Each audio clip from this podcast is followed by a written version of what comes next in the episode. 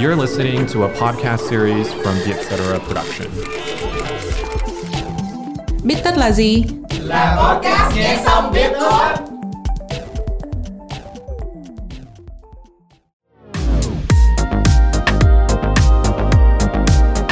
Plan International là tổ chức nhân đạo phát triển về quyền trẻ em và bình đẳng giới, với hơn 80 năm kinh nghiệm và hiện đang hoạt động tại 75 quốc gia trên toàn thế giới. Chiến dịch Girls Get Equal, tên tiếng Việt là Em gái bình đẳng, do Plan và thanh thiếu niên khởi xướng nhằm hỗ trợ các em gái tự tin học tập, lãnh đạo, quyết định, phát triển cuộc sống và tương lai của chính mình.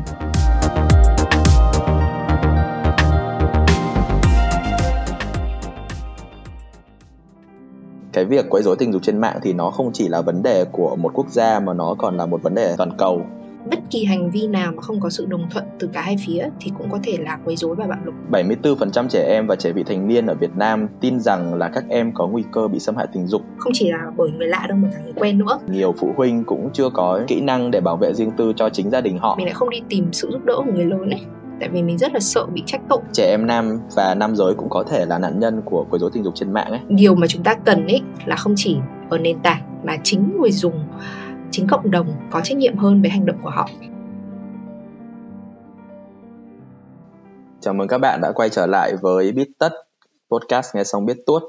À, mình là Long, editor tại Vietcetera và ngồi với mình hôm nay là Trà. Xin chào Trà. Hello mọi người, mình là Trà, mình là họa sĩ minh họa tại Vietcetera. Trong tập Biết Tất ngày hôm nay, chúng mình sẽ nói về một chủ đề tuy không mới nhưng mà lại chưa bao giờ cũ. À, đó là quấy rối tình dục trên môi trường mạng. À, trong thời đại công nghệ 4.0 hiện nay thì không thể phủ nhận rằng internet đã đem đến cho chúng ta vô số các cái tiện ích. Nhưng mà chính ở trên cái môi trường này thì cũng lại uh, tiềm tàng rất là nhiều các cái mối nguy hiểm. Uh, và đồng thời cũng xuất hiện các cái dạng tội phạm mới trong đó có quấy rối tình dục. Theo kết quả điều tra năm 2016 của Quỹ Nhi đồng Liên Hiệp Quốc UNICEF thì 74% trẻ em và trẻ vị thành niên ở Việt Nam tin rằng là các em có nguy cơ bị xâm hại tình dục hoặc là bị lợi dụng trên mạng. Ừ. Bản thân Trà ấy thì cũng đã có nhiều trải nghiệm cá nhân như là bị quấy rối tình dục online từ lúc học ừ, cấp 2 đến giờ ấy. Không chỉ là bởi người lạ đâu mà cả người quen nữa. Thì Trà thấy đây là một thực trạng rất là đáng quan ngại. Ừ, thậm chí là với nạn nhân là trẻ em. À, tuy nhiên cái lúc mà tìm hiểu về chủ đề này ấy, thì Trà cũng thấy là chưa có nhiều tài liệu tiếng Việt về quấy rối tình dục online cho lắm. Như vậy thì chúng ta sẽ định nghĩa quấy rối tình dục online là gì nhỉ? có nhiều người còn chưa thể mường tượng được quấy rối tình dục là gì. Chưa chưa nói là khi đặt nó vào hoàn cảnh môi trường mạng. Quấy rối tình dục trên mạng thì có thể định nghĩa là các hành vi tình dục không mong muốn trên bất kỳ nền tảng trực tuyến nào. À, và đây cũng là một dạng bạo lực tình dục. Uhm, có bốn loại quấy rối tình dục trên mạng chủ yếu. Cái loại thứ nhất đấy là chia sẻ hình ảnh nhạy cảm và khiêu dâm mà không có sự đồng ý của người nhận hoặc là của người bị uh, chụp ảnh hoặc là quay hình ảnh. Ừ thì có phải đây là cái ờ, hiện tượng mà các bạn uh, nước ngoài hay gọi là unwanted dick pics hay là những cái ảnh uh, nhạy cảm không uh, không mong muốn ấy? Khi mà long nói đến uh, không có sự đồng ý của người bị chụp ảnh quay thì mình cũng nhớ đến sự kiện năm 2014 lúc mà diễn viên Jennifer Lawrence bị hack điện thoại và ảnh riêng tư của cô bị uh, lộ trên mạng. Thì Lawrence có trả lời là đây không phải là một cái scandal mà đây là một tội ác tình dục thế thì uh, cái cái này mình có thể hiểu như kiểu là uh, bị nhắn ảnh uh, khiêu dâm linh độc từ các tài khoản lạ nhỉ? Ừ. uhm, mình cũng có một uh, loại quấy rối tình dục trên mạng thứ hai. Đấy là bị đe dọa tình dục uh, hay hay là bị ép phải tham gia các cái loại tình dục trên mạng ấy hoặc là bị uh, tống tiền bằng nội dung tình dục Ừ. thì cái hành vi này uh, mình cũng có thể gọi là sextortion đấy. Ừ, thế thì là mình nhớ đến mới có năm ngoái thôi, đấy là có một vụ việc rất là lớn ở Hàn là phòng chat thiếu nở. Thì cái tội ác sextortion mà Long vừa đề cập ấy chính là hành vi phạm tội mà thủ phạm đe dọa thông bố thông tin hình ảnh cá nhân nếu như nạn nhân không thực hiện các yêu cầu của chúng như là chuyển tiền hay là gửi các ảnh nhạy cảm, thậm chí là tham gia vào các cái hoạt động tình dục. Thế thì loại thứ ba thì sao hả Long? À, loại quấy rối tình dục trên mạng thứ ba đó là bắt nạt trên mạng nhưng mà lại có tính chất tình dục. À, những cái loại này thì uh, nó có bao gồm hai kiểu. Kiểu thứ nhất đấy là uh, slut shaming hay còn gọi là sỉ nhục dâm đãng và body shaming hay còn gọi là miệt thị ngoại hình và cả hai loại này đều xảy ra uh, ở trên môi trường mạng. Và cái loại thứ tư đấy chính là khiêu dâm hóa mà không có sự đồng ý uh, hay còn gọi là unwanted sexualization ừ. thì um, cái hiện tượng này có thể các bạn đã gặp rất là thường xuyên ở trên mạng rồi. Như là khi đi qua những cái livestream của những người có ngoại hình xinh đẹp chẳng hạn và có rất nhiều người bình luận khiếm nhã có tính khiêu dâm rất là phản cảm. Thì cũng có một cái trường hợp nó vừa mới xảy ra gần đây ấy đó là cái trường hợp mà uh, livestream của cô giáo Minh Thu dạy môn vật lý. Thì ở trên cái phần livestream của cô giáo ở dưới phần bình luận thì ngoài những cái bình luận mà khen là cô giáo này uh, tài giỏi xinh đẹp thì cũng có rất là nhiều các cái bình luận khác uh, cho là cô giáo này uh, hám hám phêm và cái việc mà bị uh, trêu chọc quấy rối này thì sẽ khiến cô ấy rất là thích thú. Tại vì như vậy sẽ là tăng được tương tác.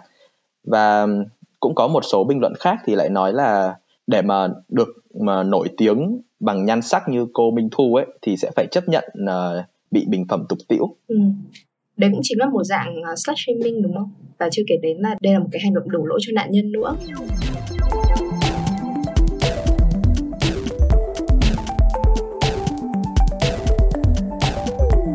Thế thì không biết tại sao quấy rối tình dục trên mạng lại phổ biến đến thế? Nguyên nhân nào khiến cho rất nhiều người dành thời gian của mình đi quấy rối người khác? Thì à, Trà có được nghe đến một dự án DKAP thì Long có thể giải thích thêm cho Trà được không? Cái tổ chức ờ, uh, DKAP này á, uh, cái tên đầy đủ của nó là dự án trẻ em thời đại số châu Á Thái Bình Dương. Thì theo cái tổ chức DKAP này thì những nguyên nhân mà khiến quấy rối tình dục trên môi trường mạng phổ biến bao gồm cái thứ nhất đó là thiếu giáo dục giới tính cũng như là giáo dục về an toàn mạng cho trẻ em về cái việc này thì nó xảy ra ở trên nhà trường cũng như là tại gia đình đặc biệt là về an toàn mạng thì nhiều phụ huynh cũng chưa có uh, những cái kỹ năng để bảo vệ riêng tư cho chính gia đình họ. Ví dụ như là họ cũng có thể uh, chia sẻ địa chỉ và hoạt động hàng ngày của gia đình mình ở trên môi trường mạng. Và từ đó thì khó có thể chỉ dạy cho con cái. Đó là còn chưa kể những đứa con của họ cũng có thể uh, bắt trước những cái hành động của cha mẹ mình ở trên mạng xã hội. Cái nguyên nhân thứ hai đó là thiếu hiểu biết về quấy rối tình dục nói chung cũng như là quấy rối tình dục trên mạng. À, thì một bộ phận xã hội uh, vẫn cho rằng uh, chỉ hành động tác động trực tiếp vào cơ thể mới là hành động quấy rối tình dục. Còn những cái lời nói hành động gián tiếp và hành vi trên mạng thì không. Nhưng mà thật ra thì những cái hành động đấy cũng có thể uh, gây tổn hại và được coi là quấy rối tình dục. Và thậm chí thì nhiều người cho rằng là những cái bình luận khiếm nhã gợi dục đấy chỉ là đùa vui mà thôi. Ngoài ra thì dự án BKAP họ cũng chỉ ra thêm hai lý do nữa, đấy là về luật pháp và cộng đồng. Thì ở nhiều nước nói chung, không chỉ ở Việt Nam đâu, luật pháp hiện hành còn thiếu các cơ chế bảo vệ và xử phạt. Một phần là bởi vì mạng xã hội và công nghệ phát triển quá nhanh so với cả luật pháp hiện hành. Cộng đồng mạng thì cũng chưa có những cái hành động cứng rắn trước những vụ quấy rối tình dục online. Thậm chí là nhiều người còn có xu hướng đổ lỗi cho nạn nhân nữa. Ngoài ra thì bản thân các cái nền tảng công nghệ các cái nền tảng mạng xã hội thì hệ thống kiểm duyệt và báo cáo nội dung của họ chưa hiệu quả này. Và tính ẩn danh ở những nền tảng này khiến nạn nhân cũng như cơ quan chức năng rất khó điều tra. Ví dụ như là chả có đọc nhiều trường hợp ở Việt Nam khi họ cáo buộc uh, những kẻ quấy rối ấy, thì những thủ phạm này lấy lý do là bị hack nick để biện minh cho hành động của mình. Đấy là mình vừa nói về những liên quan chung đúng không? Nhưng mà thực sự là việc quấy rối tình dục online ấy, nó là một trải nghiệm ảnh hưởng đến từng cá nhân một và nó rất là đau buồn đặc biệt là đối với trẻ em chẳng hạn. Thì uh, bọn mình muốn thảo luận thêm về những cái trải nghiệm này có ảnh hưởng như thế nào. Cái việc quấy rối tình dục trên mạng thì nó không chỉ là vấn đề của một quốc gia mà nó còn là một vấn đề toàn cầu. Theo báo cáo Free to be Online của tổ chức Plan International được thực hiện ở trên 22 nước thì 58% trẻ em nữ trả lời rằng các em từng gặp một loại quấy rối trên mạng xã hội và trong đó thì có 37% là quấy rối tình dục và 39% là bị đe dọa sử dụng bạo lực tình dục.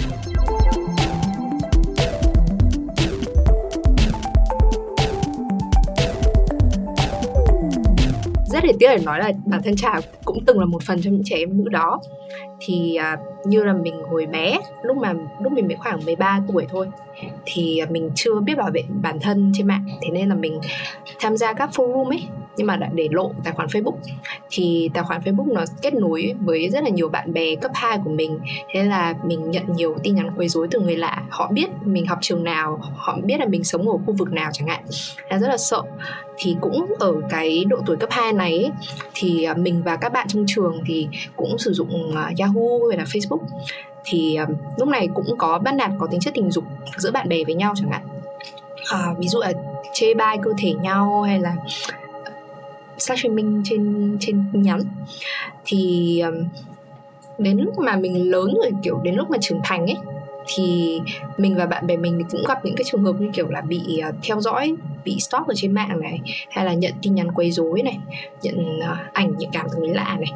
Và chắc là có một số bạn cũng đã trải qua trải nghiệm này rất là khó chịu. Đấy là uh, sử dụng ứng dụng hẹn hò chẳng hạn và mình không hợp với người này nhưng mà sau đấy là bị người này nhắn tin đe dọa hay là tấn công ấy. Thế thì uh, khi mà uh, đón nhận những cái việc như vậy thì chị cảm thấy như thế nào? Thực sự ấy quấy rối tình dục trên mạng thì nó có rất là nhiều hình thái. Uh, cái hậu quả tâm lý để lại thì cũng rất là lớn ấy dù dù là hình thái nào đi chăng nữa. Uh, như mình thấy hồi mà mình còn nhỏ thì mình rất là sợ khi mà đến nơi công người để mình có cảm giác như là những cái kẻ quấy rối này họ có thể bám theo mình chẳng hạn. Tại vì là cái tính ẩn danh ấy thì nó mình không biết là ai vào ai cả. Nhưng mà có một cái điều rất đáng tiếc ấy là khi mình còn bé thì mình mình lại không đi tìm sự giúp đỡ của người lớn ấy. Tại vì mình rất là sợ bị trách tội. Ví dụ như là mình sợ bị trách mắng là tại sao lại để lộ thông tin ở trên mạng tại sao lại dùng forum vân vân thì um, mọi người sẽ hỏi là vì sao mình không biết phân biệt đúng sai ấy. nhưng mà khi mà mình không được giáo dục thế nào là đúng, thế nào là sai, thế nào để bảo vệ bản thân thì rất là khó để mình tự giữ an toàn. Thì bây giờ nhìn lại thì mình mình đã vượt qua những cái đấy rồi ấy. Nhưng mà mình nghĩ là rất là tiếc nếu như mà có nhiều trẻ em nữ cũng đi qua trải nghiệm như mình. Đấy là gặp những cái trường hợp khó khăn như thế này nhưng mà lại không tìm được sự giúp đỡ hay là không tìm được sự đồng hành từ người lớn.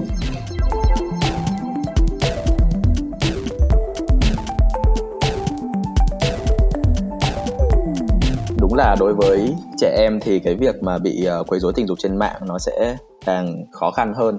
Nhưng mà nạn nhân mà bị quấy rối tình dục trên mạng thì chắc là cũng không chỉ uh, bao gồm mỗi nữ giới đâu nhỉ?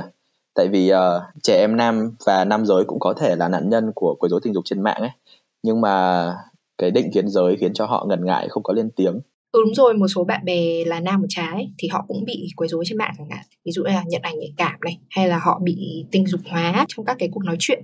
Thế nhưng mà họ cũng không thấy đây là quấy rối bởi vì là họ cũng chia sẻ với trái khi họ kể với những bạn khác nhiều người lại cho rằng là những bạn nam nên thấy vui vì những lời quấy rối đó cũng là lời khen này cho thấy các bạn nam đấy rất là hấp dẫn thế nhưng ấy bất kỳ hành vi nào mà không có sự đồng thuận từ cả hai phía thì cũng có thể là quấy rối và bạo lực Ừ.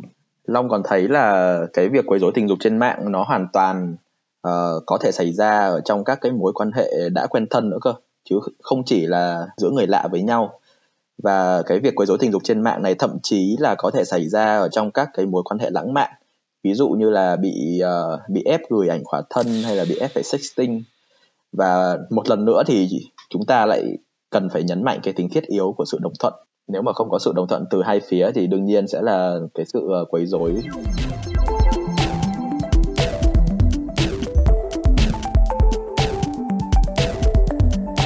Um, từ nãy đến giờ thì mình cũng nói nhiều về vấn đề rồi ấy. Thì chắc là bây giờ mình có thể chuyển sang um, một cái khía cạnh uh, tươi mới hơn uh, đó là nói về cách giải quyết.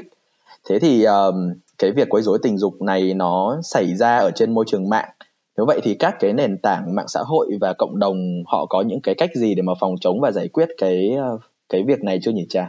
Ừ, thì ờ, uh, trà có đọc ấy là mới tháng 7 năm nay thì ờ, bốn uh, tập đoàn mạng xã hội lớn là Facebook này, Google, Twitter và TikTok thì đã ký cam kết dẫn đầu với World Wide Web Foundation và họ cam kết sẽ giải quyết các yếu điểm uh, khi mà đối phó với bạo lực giới trên mạng.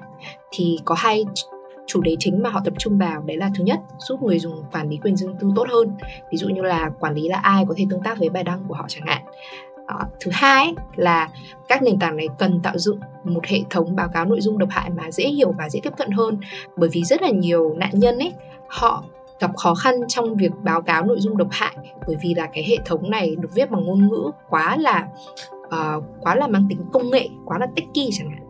Ngoài ra thì với những người dùng mạng xã hội hàng ngày thì chúng ta cũng có thể thấy một số nền tảng mạng xã hội họ cũng đã tăng bảo mật cá nhân để mà phòng tránh uh, việc quấy rối tình dục trên mạng. Ví dụ như là nhiều nền tảng nhắn tin là cũng cho phép bảo mật tin nhắn cao hơn. Instagram thì có chế độ ờ, uh, Vanish Mode và Messenger thì có chế độ Secret Chat. Thì hai cái chế độ này uh, nó cho phép tự động xóa tin nhắn khi mà thoát chế độ và đồng thời cũng thông báo khi mà người bên kia chụp hoặc là quay video màn hình đoạn chat. Thì với hai cái chế độ này thì mọi cái tin nhắn riêng tư và bí mật của người dùng sẽ được tự động xóa ngay khi mà bạn thoát cái chế độ. Thế nên là đây cũng là một cái giải pháp rất là hữu ích. Cái giải pháp thứ hai mà long thấy một số nền tảng mạng xã hội họ đã làm để mà phòng tránh cái việc uh, quấy rối tình dục trên mạng đó là họ uh, nâng cao cái bảo mật riêng tư dành riêng cho trẻ em ví dụ là Instagram họ đã bắt đầu áp dụng uh, sử dụng thuật toán để mà hiểu tuổi thật của người dùng. Cái điều này nó đặc biệt hữu ích ở trong cái bối cảnh mà nhiều trẻ em uh, sử dụng mạng xã hội uh, khi mà tuổi rất là nhỏ. Chính vì thế họ là miếng mồi ngon ăn cho những đối tượng mà uh, có hành vi quấy rối tình dục trên mạng. Và đồng thời thì tài khoản của trẻ em dưới 18 tuổi ở trên Instagram ấy thì ở nhiều quốc gia thì nhà cung cấp họ cũng sẽ tự động đặt ở chế độ riêng tư để mà ngăn người lạ kết bạn và tương tác các cái nền tảng mạng xã hội này thì họ cũng hợp tác với chính phủ và các cái tổ chức phi chính phủ chẳng hạn. Ví dụ như uh, có chương trình là Girls Get Equal Listening Session của Plan International thì họ đã lắng nghe 15 nhà hoạt động xã hội là trẻ em nữ về trải nghiệm của các em trên môi trường mạng. Thì rất là nhiều các cái nhà hoạt động xã hội nữ uh, ở độ, độ tuổi nhỏ ấy, thì gặp rất nhiều quấy rối và quấy rối tình dục trên mạng vì những hoạt động xã hội mà các em đã làm.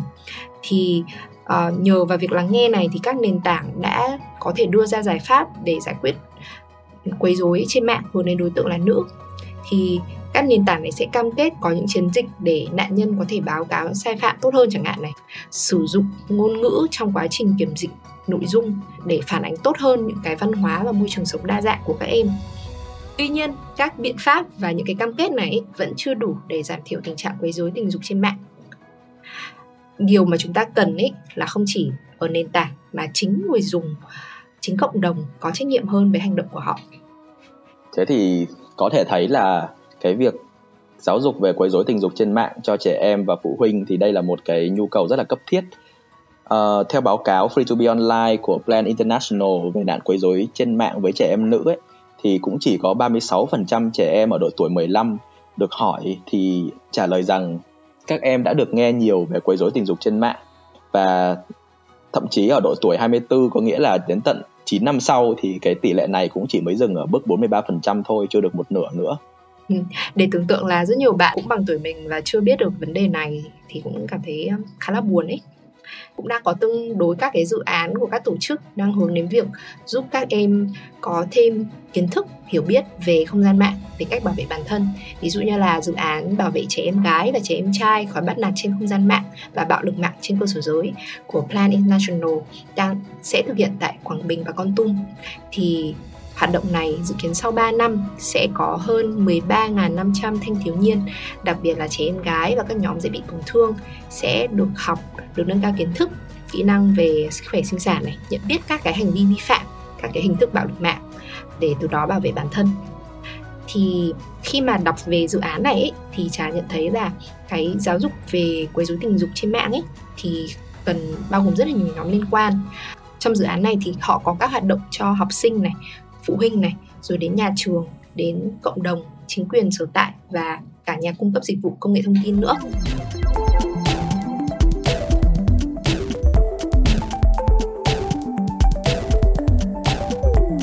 Bên cạnh uh, các biện pháp phòng tránh thì uh, sự vào cuộc của chính quyền chức năng cũng là điều rất là quan trọng ừ, để mà góp phần giảm thiểu hành vi quấy rối tình dục trên mạng. Vậy thì với những hành vi đấy hiện tại ở Việt Nam chúng ta đang xử phạt như thế nào nhỉ? Hiện tại thì với những cái hành vi cung cấp trao đổi uh, lưu trữ sử dụng thông tin số nhằm đe dọa quấy rối và xúc phạm danh dự nhân phẩm của người khác thì sẽ bị phạt tiền từ 10 triệu đến 20 triệu đồng. Ngoài ra thì những cái hành vi này cũng có thể bị truy cứu trách nhiệm hình sự uh, về tội làm nhục người khác. Theo đó thì người nào mà xúc phạm mà nghiêm trọng nhân phẩm danh dự của người khác thì sẽ bị phạt cảnh cáo và phạt tiền từ 10 triệu đến 30 triệu hoặc là bị phạt cải tạo không giam giữ cho đến 3 năm. Chắc chắn là trong tương lai các cái chế tài vẫn sẽ tiếp tục thay đổi cùng với cả cái sự phát triển rất là nhanh của công nghệ và mạng xã hội nữa. Vậy thì uh, đó là những cái giải pháp nói chung. Thế thì bây giờ chúng ta nói sâu hơn một tí đi. Bây giờ mình sẽ nói về những cái giải pháp mà chúng ta có thể làm ở trên phương diện cá nhân thế thì uh, trên phương diện cá nhân thì chúng ta có thể làm gì nhỉ? Ừ. chẳng nghĩ trước hết là phòng tránh đúng không?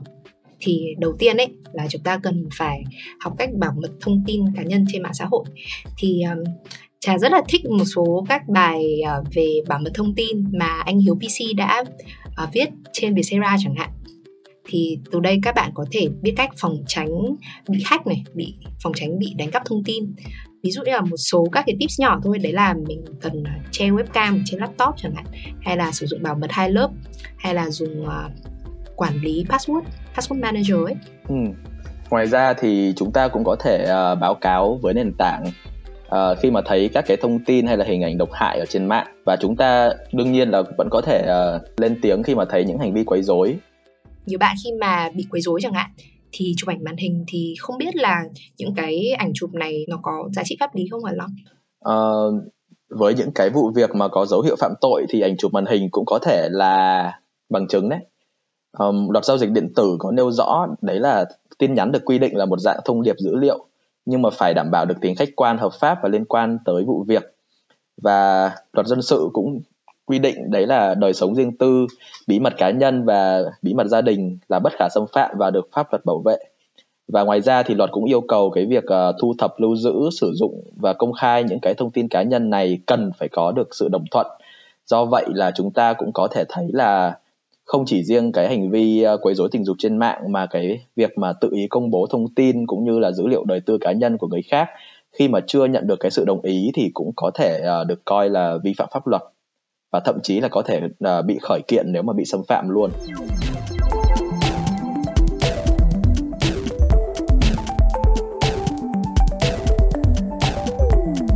Thế thì uh, khi mà mình gặp quấy rối tình dục trên mạng thì mình có thể phản ứng như thế nào Trà nhỉ?